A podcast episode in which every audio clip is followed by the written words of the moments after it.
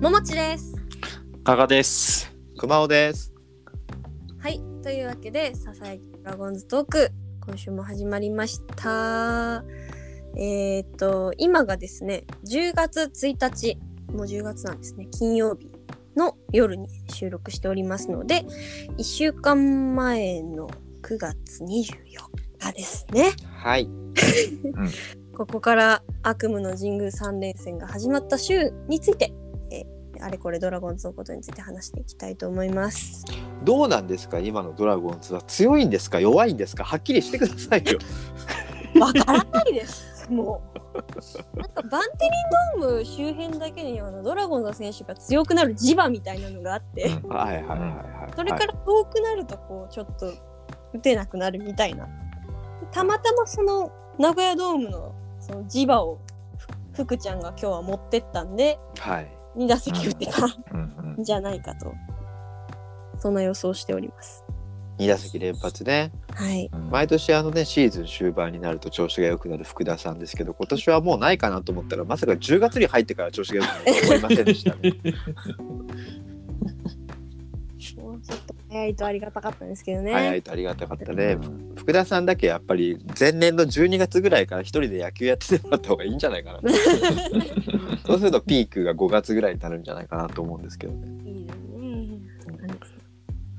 いやーどうなんて言いますかね私は、えーその悪夢の神宮3連戦のうち2連戦を現場におりまして、うんはい。ちょっと諸事情あっていろいろツイートとかあんましてなかったんですけどうんうんうん。現場にいまして、うんあのー見ま見ましたよ18イニング0点 そう。あれ加賀君は何試合行ったの？あ僕もあれですよ土日っす。で、私が金曜日行ってます。3人とも3日間で1回も萌えドラ歌ってないんだよね ハミングもしてない素晴らしいですね。素晴らしいか？ある。ある意味ね。修行だ、修行。修行だったねまあドラゴンズが3連戦神宮3連戦0 0点0点0点ででヤクルトが加賀君あ桃地さんが見た試合が3点うんはい。3点0点16点 おおかしいじゃん。このこの並びってないじゃん。うん。あのねでうん。まあ、修行だなと思ったのが僕ふまあ土曜日の試合は子供と行ったんですよ。うんうん。はいはい。小学校4年生の娘なんですけど、うん。えーふ今年神宮で2人で行ったのは、え2回目なんですね、1回目があのライデルが逆転サヨナラ負けを食らった試合で。が 学校に提出する日記にね書いてあった。あのライデルが今日逆転サヨナラ負けをして今日私はとても悔しかったですって書いてる日記が、ねもちもちゃんごめん。ごめんねって思いながらね今日は勝てるといいねなんて言いながらね昨日負けたから今日は勝つんじゃないかなとか言いながらね見に行ったんですけどねまさかの0対0 スコアスコアレススコアレスドローの試合を見せてしまいましたよ。それもそれでかわいそうなんですよね。なんか教育上よろしくないって。うん。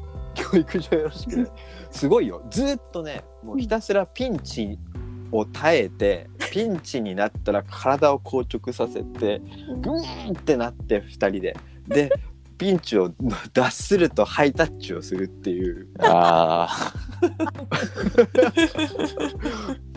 辛い辛いスポーツ観戦をさせてしまいましたね。あ。うん。申し訳ないです。本当に。そうそうそう神宮って同点で9回の裏を迎えると、名護とバンテリンはどうか知らない忘れちゃったんだけど同点で9回裏になるとサヨナラのチャンスみたいな映像が流れるわけですよ。うん。あヤクルトの過去のサヨナラ劇的なサヨナラ勝利を編集した映像がスクリーンで流れるんですね。まあさこれからサヨナラしようぜみたいな感じで。うん。それを見てる時の娘の顔が見たこともないような険しい顔してます。地獄を見るような顔してます。今から私はまたこの屈辱を味わうのか。ごめん。本当にごめん。と思ったらね、まあ、まあそういう日はなんか引き分けであよかったなって。最後ね選手も朗らかに帰ってくるんですよ。引き分けだとねあのベンチ、うん。あの三塁側の前を歩いて帰ってってわーとか言ってねよかったなって言って、まあその日は何が良かったか全然わかんないんですけどよかったねって帰ったんですけど次の日がね16対0ね。うんいやーまあ、ある意味楽しかったっすよ。現地で見て見れて。僕は。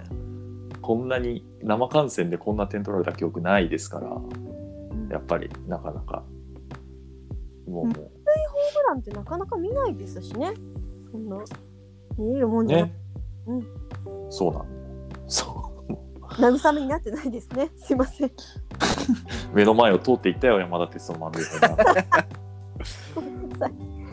なんかねヤクルトの攻撃が鮮やかすぎてうんうんもう残塁とかほとんどないんですよ。あ、そう、すごい綺麗にね、返すんですよね。本当だ。14安打で16得点ですね。うちは 10, 10安打で0点とかよくあるんですけどなんかほら日本刀で手首スパッと切られたみたいな感じ？うんうんうんうん。あの鶏が首落とされてもまだちょっとあれ死んだか分かんなくてずっとまだうろうろしてるみたいな。生きてるみたい えぐい表現ですね。ね。ごめんね。ごめんね。うん。辛かったね。さ寒かったしさ。寒かったな。寒寒いですね、この時期の神宮ナイターもね。うん。寒かったんだよね。ね土曜日はね、あの、まあ、スコアレスローでしたけど、まだジャリエルのね、ああー。の、ノーヒットノーラン未遂ですよあれは。あそうそうそうそう。結局、7回ツーアウトまではい。かな、そうです違うか8回。8回8回か。途中途中だからまあ7回7イニングと2アウトまで取ったのかな多分。はい、7回、そうか、7回3分の1までノーノーだったんですね。そう、うんうん、あすごい。そうそうすごいいや、すごい、すごい、すごい。これはすごいっすよ。うん。あでもでもねピンチはたくさんあったねあ、そうそう、あの、全然、ノーノー感なかったですからね。なかったなかった、あの、フォアボールもた結構出してたから、うん。うん。言われて、うん。言われて気づくレベルだったんですけど、うんうん、いや、でもまあまあ、分かってからピンチを抑えるときは、僕も、あの、熊尾さんと娘さんじゃないですけどね、もうひ一人で誰かとハイタッチしたい気分でしたよ、ずっうんうん。と。もうしのぐたびに。ねで日曜日はそういうこともなくそういうこともなく、ただただブルペン観察を続ける 一日でしたね。僕もただただ微笑んでましたけど、しょうがない微笑むしかない、うん。まあ、そしたらまあ巨人3連戦でねねえ、うんねあっさり勝っちゃってね、3つともね。ねすごいことですよ。巨人ファン口から泡吹いて怒ってるんじゃないですかね。いや、いや絶対怒ってると思いますよ。まあそれはね、まあ、自分たちもね、不甲斐ないっていうのもあるけど、まあまあそうですそうですね、まあ、巨人自体もちょっとガタガタしてますからね今。うん、っていうのはあるけど、まあね、ヤクルト叩いといて、うちにはそれかよみたいなね。まあ、まあ、言われてもごめんなさいとしか言えないですもんね。まあしょうがない。おお前オタクが弱いのがよくないんだっていうね。いや。どうですか桃地さんこの巨人3連戦はご覧になってて。巨人の3連戦はやっぱりあのー岡林くんじゃないですか。ああ、そうね。いいね私たちのたった一つの希望一つでいいた。った一つ言うたな。もうドラゴンズファンのもうひもう希望ですね彼は。森弘人君も希望だよ。あ森弘人くんもそうですね。負け試合でも彼が出てきてくれたらドラフォーってよく私よく言ってますから。神宮で神宮ですごいピッチング見たよ森君。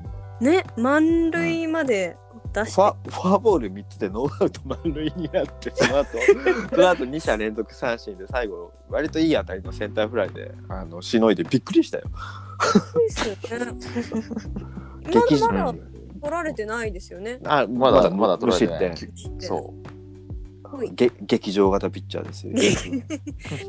いいな。う。いやー岡岡林君そう、岡林ね。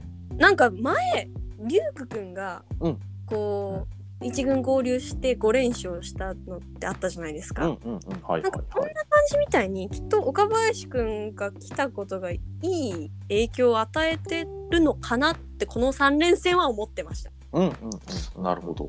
今日はさておいてですけどうんうんうんうん岡林は2戦目か。2戦目から合流したんだね。はいそうだよね。だって、それでいきなり落とし台だもんね。す超ごいよ。ね。やっぱセンスあるよ。あのうん。本当に本当センスある、うん、2年前までピッチャーだったんですもんね。あそうそうそうそうそう。まともに野手の練習してなかったうんうん。のにそう。センスでプロ野球までやっちゃうんだもんね。やっぱすごい子だよね。うん。でお立ち台もね上がって、うん別にだってお立ち台も破綻してないからね、全然ね、うん。うん。ちょっとね2本目のヒットがまだ出てないんだっけ。ああそうか。あのツーベースだけですか。そうなんですね、うん。その惜しい内野ゴロとかあの得点につながる、えー犠牲フライと内野ゴロが1本ずつあるんだけど、えーヒットが出てないんでちょっと打率はね見栄えが良くないんですけど、うん、ちょっと欲しいですねそろそろね。そうですねちょっと何試合かヒット出なくなるとまたスタメン簡単に外されることもありえるのでねうんうんうんこのチームはうんうんうんもうね、もうそろそろ切り替えていただけるとね、嬉しいですね。おー割と毛利さんは切り替え派。いやーもうここまで来たら私は岡林くん使ってってほしいです。どんな結果になってようと。わかる。そうですね。そうですね。うん僕もなんかまあ本当にあとヒット1、2本出たら上位打線でもいいんじゃないかなって思いますね。2番とかに使っちゃうのもね一つありなんじゃないかな。まあ今日も三俣さんヒット出てましたけどね2番。うん、そうですね。いやあとねまあ岡林19歳の岡林が活躍したけどやっぱ44歳の福留孝介の活躍もすごかったんですよ、来た。やっぱり。やっぱり俺たちの福留孝介がすごかったんですよなんかさなんだかんだ言って我々毎週福留の話してない？してます。してますね毎週してます。してるよ毎週してるね。毎週してますやっぱすごいんだわ。あの人すごいんだやっぱりうん。もうあのね数字だけで見たら全然大したことないんですけど、うんうんうん。もうあのここぞっていうとこで打つっていうねのはやっぱりちょっと彼の右に出る人はいないですね、ちょっとあの初戦巨人戦の初戦のツーランとかね。うーん。うん、そうだ。あ。れはあれはすごかったなやっぱり。しびれた。8しびれ回でましたね。ね。8回そうそうそう。みんなを救いましたからね。うん。本当にあれで、そう。うん、3連敗ヤクルト戦でひどい負けをしたのも救いましたし、うん。うんでやね柳のねそうそう10勝目もプレゼントできプレゼントしたし素晴らしい。うん、あのー差し入れを柳が持ってくって言ってたんですけどあ何を持ってたんでしょうね。スタバのあれとケーキですかね。なんかかな？インサイドはインサイド、そうやって言ってましたよね。紹介知りたいですね。だからそうに2021年のドラゴンズの、まあ、ピッチャーの顔は柳さんだと思うんですよ。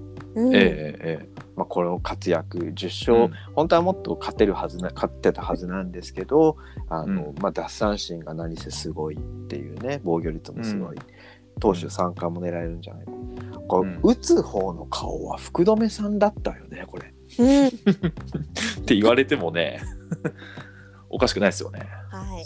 打率ホームランみたいなところで言うと確かにうん、ねそれはビシ,、まあビシエドさんであったり大島さんであったり場合によっては木野拓さんの方が上だったりするのかもしれないけど、やっぱり福留なのかなって思っちゃうもんね。印象度みたいなね。そうまあそうそう印象度そうそうそう。なんか何か一つ印象に残る一打を教えてくださいとかうん。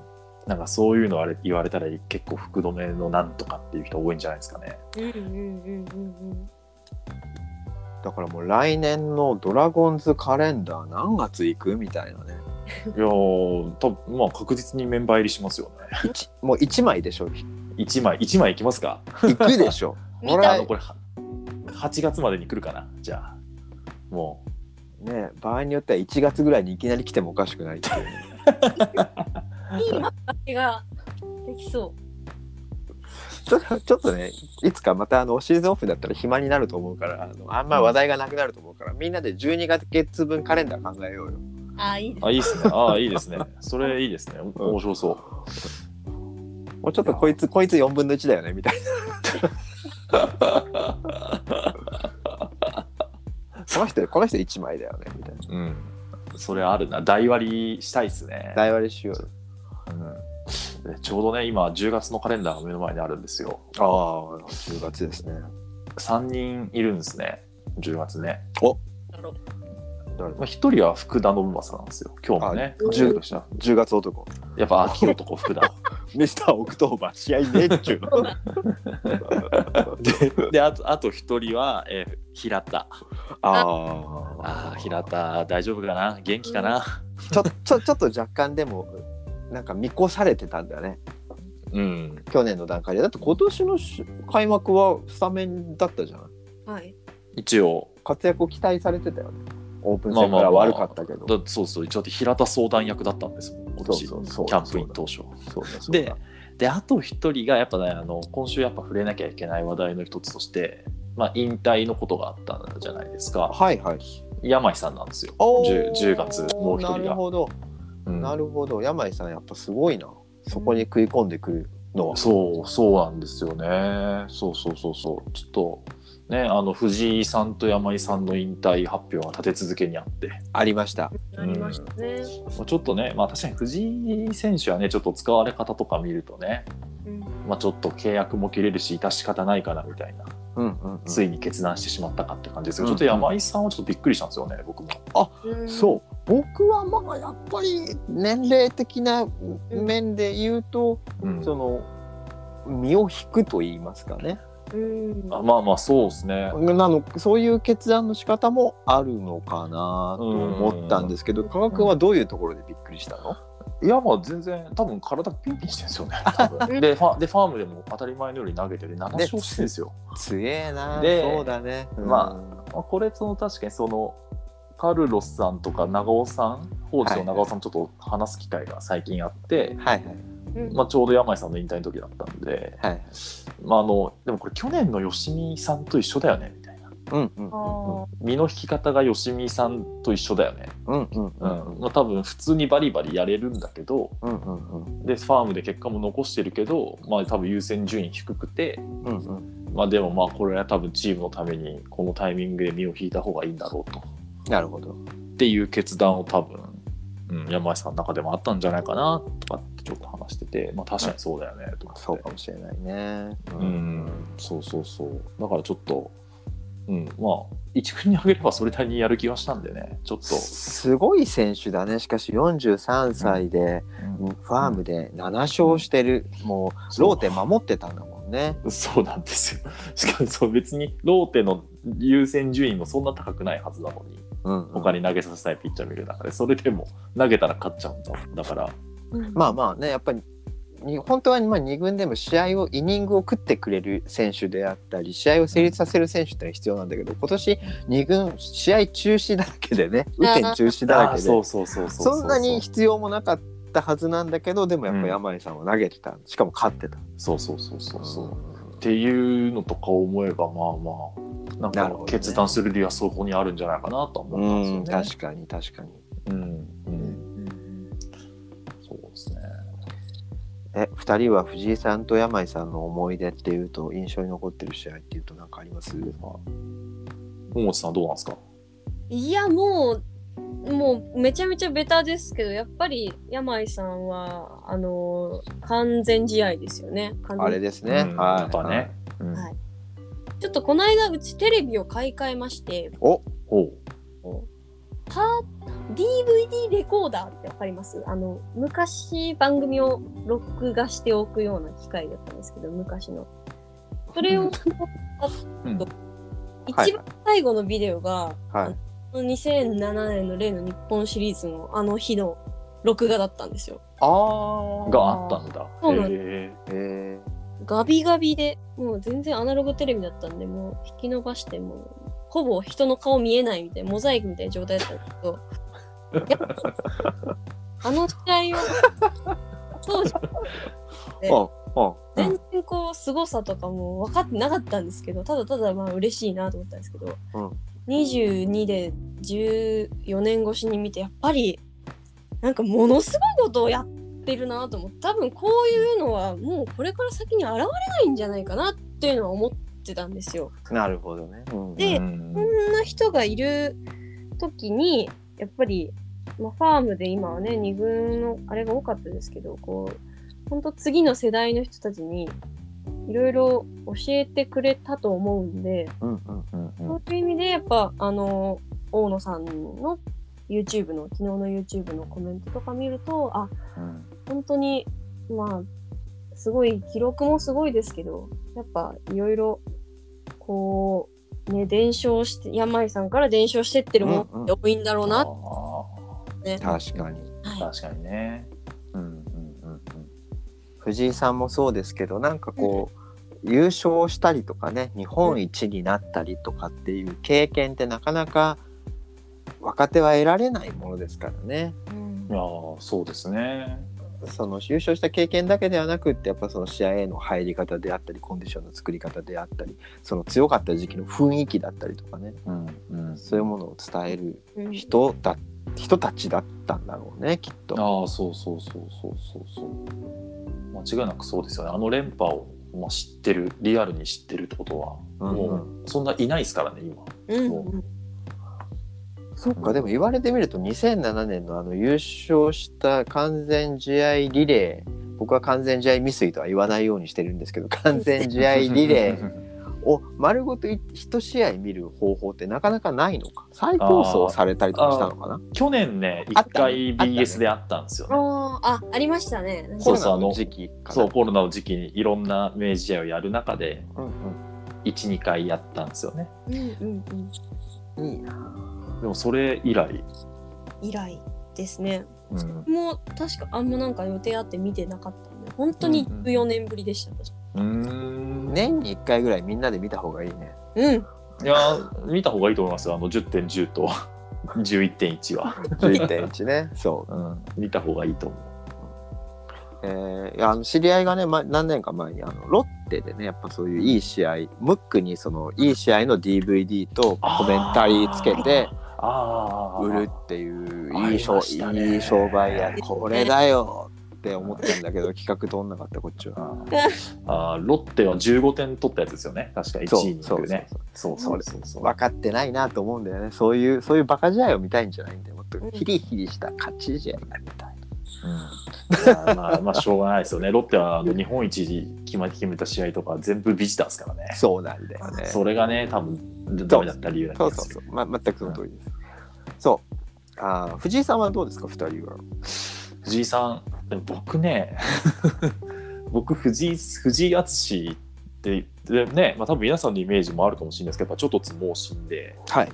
すごい気持ちのなんか、うん上下が激しいうんうん。人だと思ってた、思思うじゃないですか。うんであの、まあ、それがもろに出た瞬間を僕目の当たりにしてしまって。えいつですか？2009年の9月、おおまあ優勝を逃した年ですな。うんあそうですで藤井選手ってその年にレギュラーを掴んだんですよねセンターの。大体1番バッターとかでね結構使われて一たりそうそう1番とか、まあ、あと洗い場がまだいたんで6番センターが定位置だったのかな。はいはいはい。うんそうそうそうそうで、あのー新潟でベイスターズと試合をしたんですよ。はいはいはい。で、あのー誰の打球だったかはもうちょっと覚えてないんですけど、とりあえず左中間にフライが飛んで、うん白母だったんですよ、夕方。うんうん。で、僕はその時、その左中間スタンドのど真ん中にいたんですね。あ新潟で見てたんだ。新潟で、はい、はい現地で見てたんですよ。ん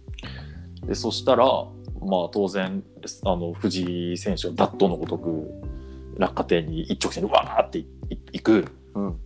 だけどレフトから和田和弘さんもあ取りに来てる、はい。はい。で最終的にどうなったかってドッカーンってなっちゃったんですよあった。衝突してしまってうん。そうそうそう結果的にそれで藤井選手はもうシーズンをそれで棒に振るっていう瞬間を目の当たりにしてしまいましてああなんかすごい絶望感があったんであの時なんかもうこれで優勝はできないんだなって思った。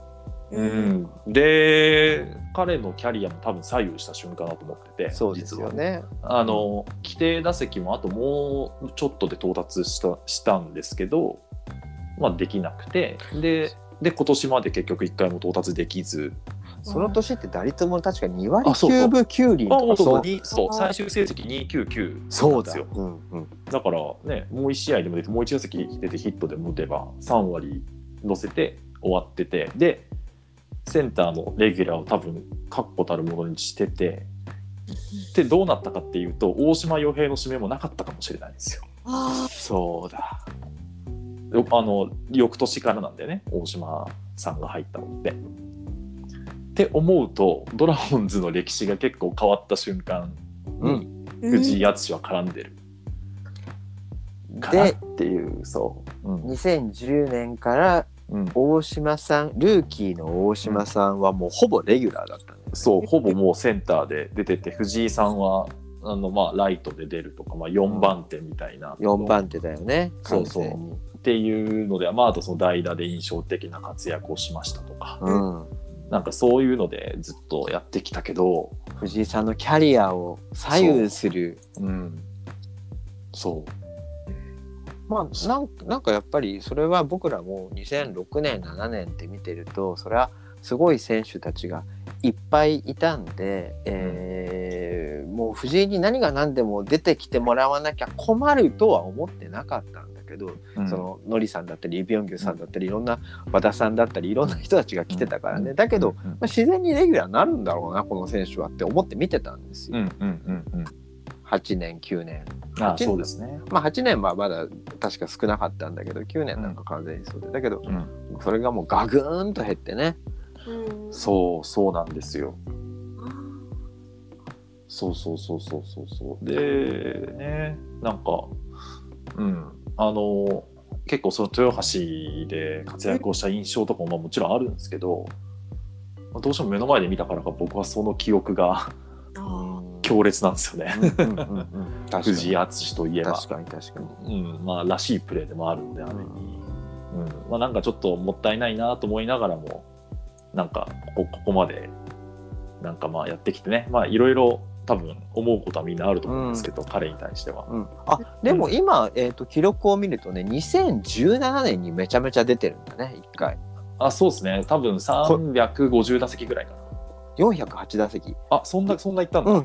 まあ故障者が多かった年なんだよねこの年はね。ああそうかそうか。まあでもそれでも多分規定ギリいってないんじゃないかなそうかもしれない。規定はちょっと今これだけではわからないんだけどでもうん。そうだと思う。もっと不動のレギュラーとしてあ扱われてもいいぐらいのポテンシャルはあったよね。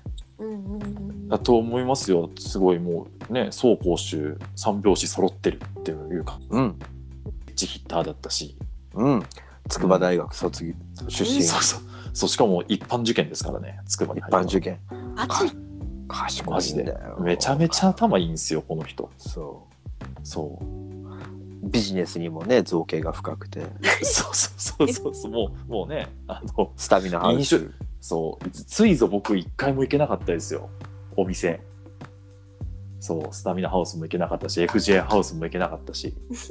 スタミナハウスと FJ ハウスは遠かったじゃないですか。森山だったじゃないですか。ああそうですね。であとランゴシュの店も僕行けなかったんですよ。そこね矢吹くんとチャッピー加藤さんと3人で行った。やっぱねあんあんたらさすがだわ。あんまり藤井食はなかったんだけどちょっとだけ飾ってあったけどね。ほとんど藤井食はなかったけど美味しかったよランゴシュ。いやーなん瞬瞬瞬時に潰れたけどね。はいはい。やっぱ瞬時だったんだ。じゃあ。一瞬一瞬。幻の味だよ、いやそれなんか語り継いだ方がいいっすよ。取り次ぎようがないんだけどね。まあ、まあ、またこれからねどんなビジネスをやってくれるかわからないんだけどそうですよね。面白い選手だったねでもいやでもまあ面白い選手でなんかまあ隙のねあるところがまたなんか、うん。うん、みんな愛してるところでもあった気がするし。なかなかね、うん。そのドラゴンズやっぱりその今の選手割とおとなしい選手が多いなと思うところもあって、あの僕は藤井選手の印象ガッツポーズがすごい似合う人。ああそうですね。あの感情を表に出すのがね上手い人でですよね。もちろんその感情を表にだ爆発させるようなプレーをするわけだけどなんかこう引退する時にいろんな写真がこうアップされてきた時もやっぱポーズがでかいんだよね全部。うん。確かに。あ引き込まれますよね。そう。あれ大切だよね。なんかやっぱ本当はスターの素質はあったんだよね きっと。いやと思いますよ。もっとスターになれたと思う。そう本当に。うんうんうんうん。うんそうそうそうそう。いやーね。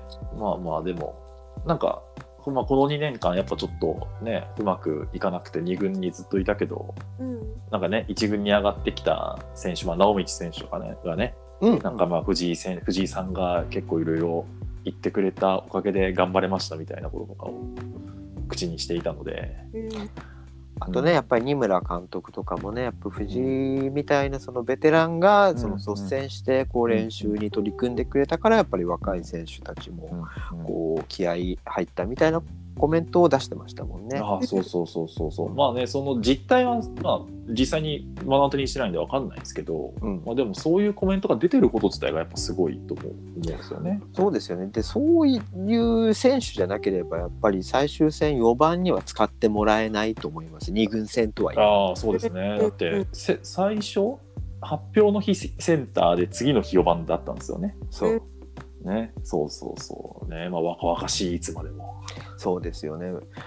僕はそのねファームの最終戦で4番が藤井さんだったんですけど3番が遠藤さんで5番が医療さんだったことがちょっと心配なんですけどね。その話はその話はあの来週しようか。来週だね。来週だね。はい来週しましょう。来週まあだからなんかちょっとに、えー10月13日に、えーバンテリンドームで引退セレモニー2人の、えーあるんですけどなんか盛り上がるんじゃないかなと思いますね。そうですね。てか実際に試合出るんですかね？ちゃんとね。どうなんだろうね。一軍登録されなかったら悲しいね。いやーなんかね、でだってね、いやもう山山井さんはなんか自己最速を狙うとかってね公言してるじゃないですか。そうそう。りですねやっぱあの玄米おじさん。100 152キロを出したいとかって言っても言ってる。玄米玄米おじさん長尾玄長長長尾記者が命名した玄米おそうじさん。です。長尾さん玄米おじさん。そうだからね。なんかまあそのい丸々試合とかはまあさすがにあれかもしれないけど、はい。ね。まあまあ一本当にね1イニングは一イニング1打席とかね。出ると思いますし、あの最後もね絶対スピーチはあると思いますんでそういうのも楽しみですいやちょっと多分スピーチは2人とも多分泣けるんじゃないかな。うんうん。うん多分いろいろまあね言葉もあ持ってる人たちだし、そうですね。なんかいろいろね思いを持ちながらうん野球やってたと思うんで、うんまあ、ちょっと聞きたいですよね。ねな聞きたい何喋るかね。ね僕はもう藤井さんが暴言吐かないかどうかそれだけが心配ですけどね。そこはそこは大人として何とかしてくれよ。冗冗談ですよ冗談。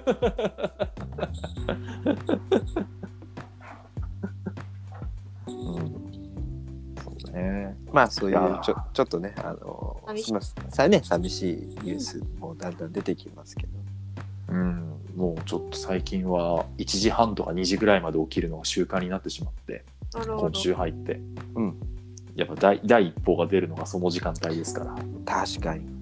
はい、あのツイッターのタイムラインがざわざわするとか。中日はちょっと遅いんだよ。ああそうか。まあ。要するにスポニチとかが第一報だと早いのよ。ああそうですね。中中スポだと先に紙面から入る。あそうですねウェブじゃ来ないですもんねそうなんですよ。そその後にウェブが来るんです。僕だから藤井さん引退の時は仕事で起きてたんだけど、第一報は紙面を見た人のツイートだったね。確か。ああそうですか、うんへーしかも宅配なんだよね。僕東京だから宅配じゃなくて、ん中スポ中欲しい時は買いに行くんだけど売ってないんだよね、早い時間はまだ。うんうん。ああそっか。まだないんだ。4時5時ではないんですよ。だから早番のそのね紙面で知る人が多いな、うん、なるほどね。あの日はね桜井翔相葉あ相葉くんじゃない。え？あ？あ桜井くんと相あそうそう。相葉くんか。のダブル結婚ね。ダブル結婚。これが一面かなと思ったら中スポ一面藤井さんでしたよねうんあそうそうそうそうそうそうそうそうで確かまた班が変わると変わったんじゃなかったかな。んなか途中で途中でなんかどなんか変わったとかって見ましたよどっかで。そうだよねそうだよね。うん。まあでもやっぱすごいことですよ藤井さん一面ってのは。うん。まあ多分すごい久しぶりに一面飾ったんでしょうね。うん。うん。まあ岡林君とか森君みたいにね若い選手がどんどん出てきてほしい一方でまあそういう寂しい話もあるんですけど、まあしょうがないよねプロだからね。まあそうですね。そういうまあ楽しく送り出しましょうと、うん。13日どんな話が聞こ聞こえるか。それも楽しみ。あとまあ一つだけもうちょっとだけねあのあれなんですけど、はいはい。またね今日先週も話したんですけどもうやっぱりドラフトが近づいてきまして、うん、そうですね。さっきあの加賀さんがカルロス矢吹さんとあのスポーツ報知の長尾記者と3人で話した機会があったっていうのは、うん。えー文春野球でねお三人がドラフト予想予想っていうのあれは、まあ一応、まあよ、でも予想しましたよ。そうだね。自分3人がかそれぞれアマチュア野球が大好きな3人ドラゴンズファンの3人が考えるドラフト予想うん。候補、まあ勝手に議論してうん1位から6位育成1人っていうのをうん決めたんだよね。そうです。はい。はい、その記事が10月2日土曜日の午前11時に出ます。出ます。楽しみ。寝て起きたらアップされます。そうです。これぜこれぜひねあの皆さんちょっとツイートヒットボタンを押してあとツイートして拡散してください。明日そうですね。ちょっとね文春野球的にもね負けられない戦いなんですよ。あら。ななんでですか？あ、あれか。首位と、首位を守らなきゃいけないのか。まあそれそうなんですけど僕ずっと星取り感情をしてましてええで今年、まあ、ちょっとだけ話すんだけど文春野球って今ドラゴンズは2位なんですね。ああ、そうなんだ。はい0.5ゲーム差なんですけどで明日は阪神と対戦なんですよ。うん。うんうんで今年阪神はちょっと、えーメンバーが全員その去年までのスポニチの方たちと変わったのでちょっとまだファンの方たちに浸透してなくて、ちょっと弱いんですね、阪神が、はいその文春野球の中では。うん。でね弱いとこと戦う時ってねうん。負けられないんですよ。ああ。なるほど。これ落合監督が監督時代に横浜が一番やりにくいって言ってたのと同じなるほどね。だなんかもう、全力で勝たなきゃいけない。落とせない落落ととせないいんだ。まあ、勝つだろうと思ってるしね、周りも。だけど阪神も意外と強い時があるんですよ。へえ。なんか前他のチームと対戦するときはめちゃめちゃ弱かったりするんだけど前うちと対戦した時はなヤマトの話とかが書いてああ、あれか。市川さんか。そう横浜ファンがめちゃめちゃヒットをして「いやヤマトヤマト好きヤマトやっぱり素敵みたいな感じでああ、それはうまいね。あ。うまい。うん。危な勝ったんだけど危なかったんですようんあそれがねちょっと明日怖くてまだわかんないですけどどうどうなのか、まあ、勝てんじゃないかなと思って明日、ましたうんば明日でも番長ですよ、番長。ほらほら もし三浦大輔が阪神にいたら。わわけわわけわかんないなん何何なのどういうこと？一回、一回確かにあの内内定近くまで行ったんですよね。そうだね。こうんのこのマ松さんっていうこの方はあの横浜ファンなん。DNA ファンなんだよ。あ、そうなんですか。そうそうそうそう。へだから DNA の話題を書くんだよ、毎回。え。へえ。これはだ、このタイトルはでも DNA ファンにはちょっと受けないんじゃないかな。わかんないけど。ああ、まあ、うん、そうかもな。あの、盲目的にヒットを押さないかもですね。そうですね。まあわかんない。だから、まあ、よそはよそだから。うんうちはうちはうちはうちはうちでその負けずにこうヒット数をとにかく勝たせたい。明日は加賀軍の戦いでもあるね。これはそうですね。なんか僕もちょっと当事者に、まああの、ねはい去年去年もこの企画やって、やりました。はい。まあ今年もよよ呼んでもらったので、ちょはいっとやるからには勝ちたいですね。ぜひぜひお願いします。よろしくお願いします。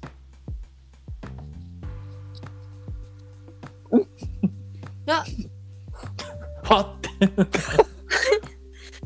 あ、え、あ決めます？もうさ今完全に一言だったな。いやいやいやいやいやいやいや。なんかどっちが出るのかなってちょっと楽しみにしてただけです。まあもう僕はこもう僕のあ大切な告知も終わったんで大終わりました。大丈夫ですか？大丈夫じゃあだ大丈夫か？閉めちゃって。はい。はい。大丈夫ですよ。よしえーでは、えー今週のささやきドラゴンズトーク以上となります。えーぜひ土曜日拝聴してくださっている方は文春野球にヒットボタンを押して、えーささやきドラゴンズトークまた次の回も聞いていただければと思います。それでは皆さんさようならバイバーイバイバーイ。バイバーイ